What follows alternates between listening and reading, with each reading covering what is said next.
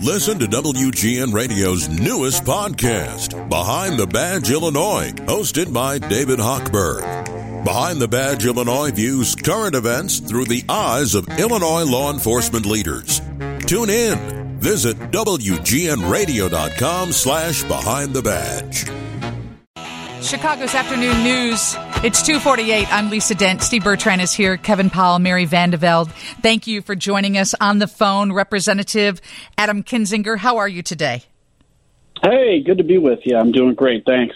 Uh, so, if you look up censure, it says less severe than expulsion. a censure, sometimes referred to as a condemnation or denouncement, does not remove a senator from office. It's a formal statement of disapproval, however, that can, this is the part I like, that can have a powerful psychological effect on a member. How, how's your how's your psyche today? I think my psyche's okay, and uh, you know when you watch uh, basically kind of crazy happen. Uh, it doesn't have an impact on you. So, you know, and plus, this isn't my first go at a censure, maybe with the National Party, but I've had a handful of censures from other folks as well. So you're kind of getting used to it at this point. Are you keeping track of them, Congressman? It's Steve.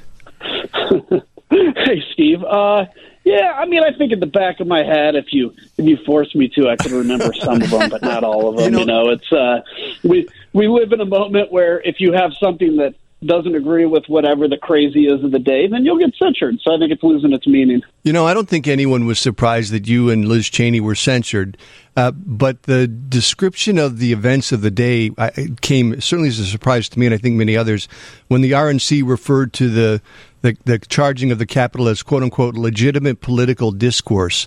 I just wonder what you make of that.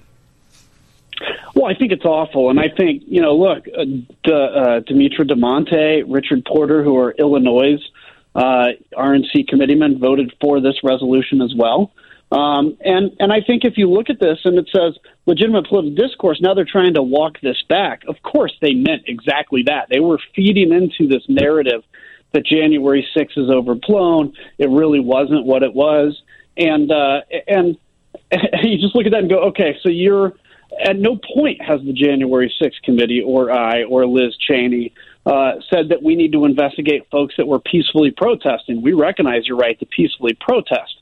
Uh, what we're saying is the violence and the attempt to overthrow the election results is the problem. Of course, the RNC knew that that was in there, and it's backfiring on them, and, and they can try to walk this back all they want. But I think every Republican office holder now, whether candidate, member of Congress, or anybody down, has to answer for that? Do you believe that it was legitimate? And whose side are you on in this? It's time to pick. It seems like an unforced error. I mean, I think they could have gotten what they wanted just by the, the censures and, and not used that language. Were you surprised by the language? Yeah, you know, it's was I surprised? Not really, because this is kind of how it's been. And I think, you know, what I've seen – is that the anger, it, it, the unforced error wasn't even necessarily in, in the words that were in the resolution. It was the fact that they had to even do it in the first place. I mean, they didn't kick us out of the party. Censure is just an expression of disapproval. And instead of getting together at their annual nationwide meeting and talking about what are the issues people care about, they were focused on that. And, you know, I've talked to folks over and over that believe what Donald Trump says, which is January 6th was just people peacefully assembling. It was people being patriotic. And I think I wasn't surprised because I think that was exactly what they intended to convey. And unfortunately, it passed unanimously. And that tells me that those that knew it was wrong were too scared to face uh, you know, the brunt of the mob, which in and of itself is a problem.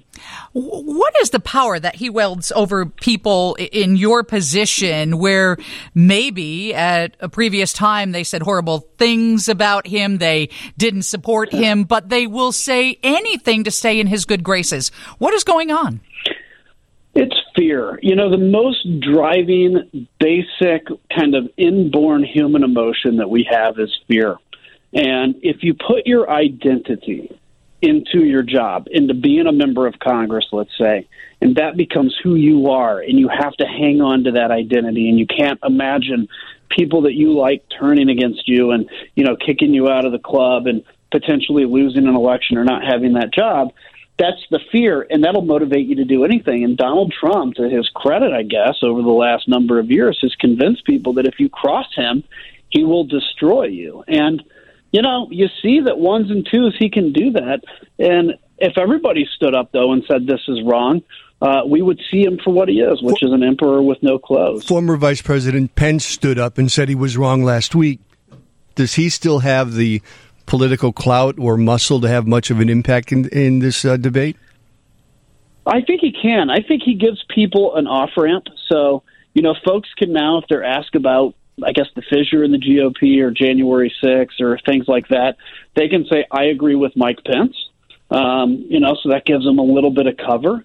Uh, and I certainly think what it's going to determine is what does Mike Pence say after this? Does he try to kind of go back to saying, oh, you know, Donald Trump and I did some great things and that's his message?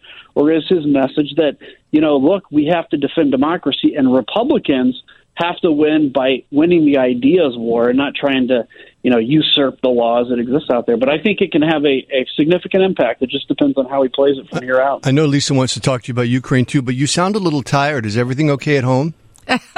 yeah, that's what that's what happens when you have a new baby. Congratulations. you know, and thank you. I'm, I'm stoked, and he's awesome. And you know, my wife has even significantly less sleep than me, but yeah, it uh, it takes a little bit of a toll, but he's way cool. Did you ever think your heart could be so filled with love?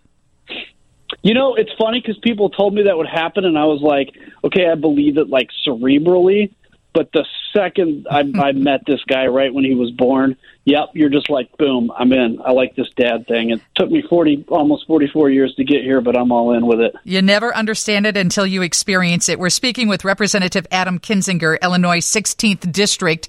Uh, Biden security advisor Sullivan says the Russian invasion could come any day now. What do you know?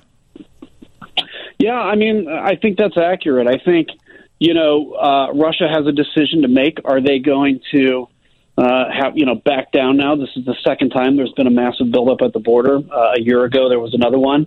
Uh, and if you look at, at where Vladimir Putin is, he's a smart guy. He's going to take into account what his gains versus costs are. That's why it's important for us, I think, to be calling out, you know, what we know about what the Russians are doing so that they can't use the element of surprise but I do think this is legitimately a huge concern. It would be the biggest military action in Europe since World War II, massively destabilizing. But it's interesting because Vladimir Putin has done one thing. He has unified NATO, even though there's you know minor differences in terms of each NATO country. We we are standing together. Now you have American troops in in Poland, but I would not be in any way surprised to wake up in the morning and see Russian troops in Ukraine. In the morning. Well, not in the morning, but in some morning, you know, okay. waking up. But I think potentially it could be imminent. And, you know, I know some of the dates float around are mid February because it's uh, after the Olympics and the ground's frozen. Uh, and, you know, Russians can fight well in frozen ground. But I'm going to tell you, the Ukrainians, uh, they will not give up easily. Russia will face an insurgency, and I think the cost to them will be beyond what Putin's calculating. Representative Adam Kinzinger, 16th District, Illinois. What is next for you? Everybody expected that you would run to be the governor of Illinois.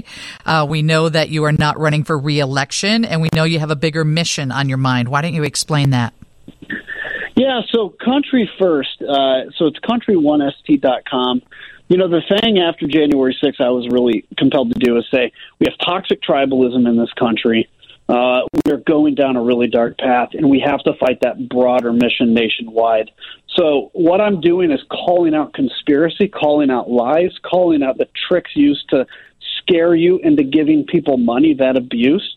And I'm trying to fix the the primary system through that and, and, and tell people that it's okay to disagree on issues and to talk to each other. We have over 100,000 members now in a year, which is incredible to me. Um, we have chapters in all 50 states, and it's going to grow exponentially this next year.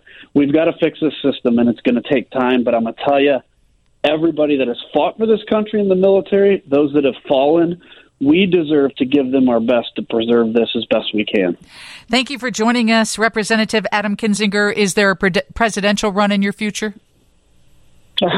not at this moment, not at this moment. But you know, I'd never rule anything out. But that's certainly not what I'm going for. Thank you for joining us, and congratulations on your new son. Thank you. Anytime. Take care, y'all.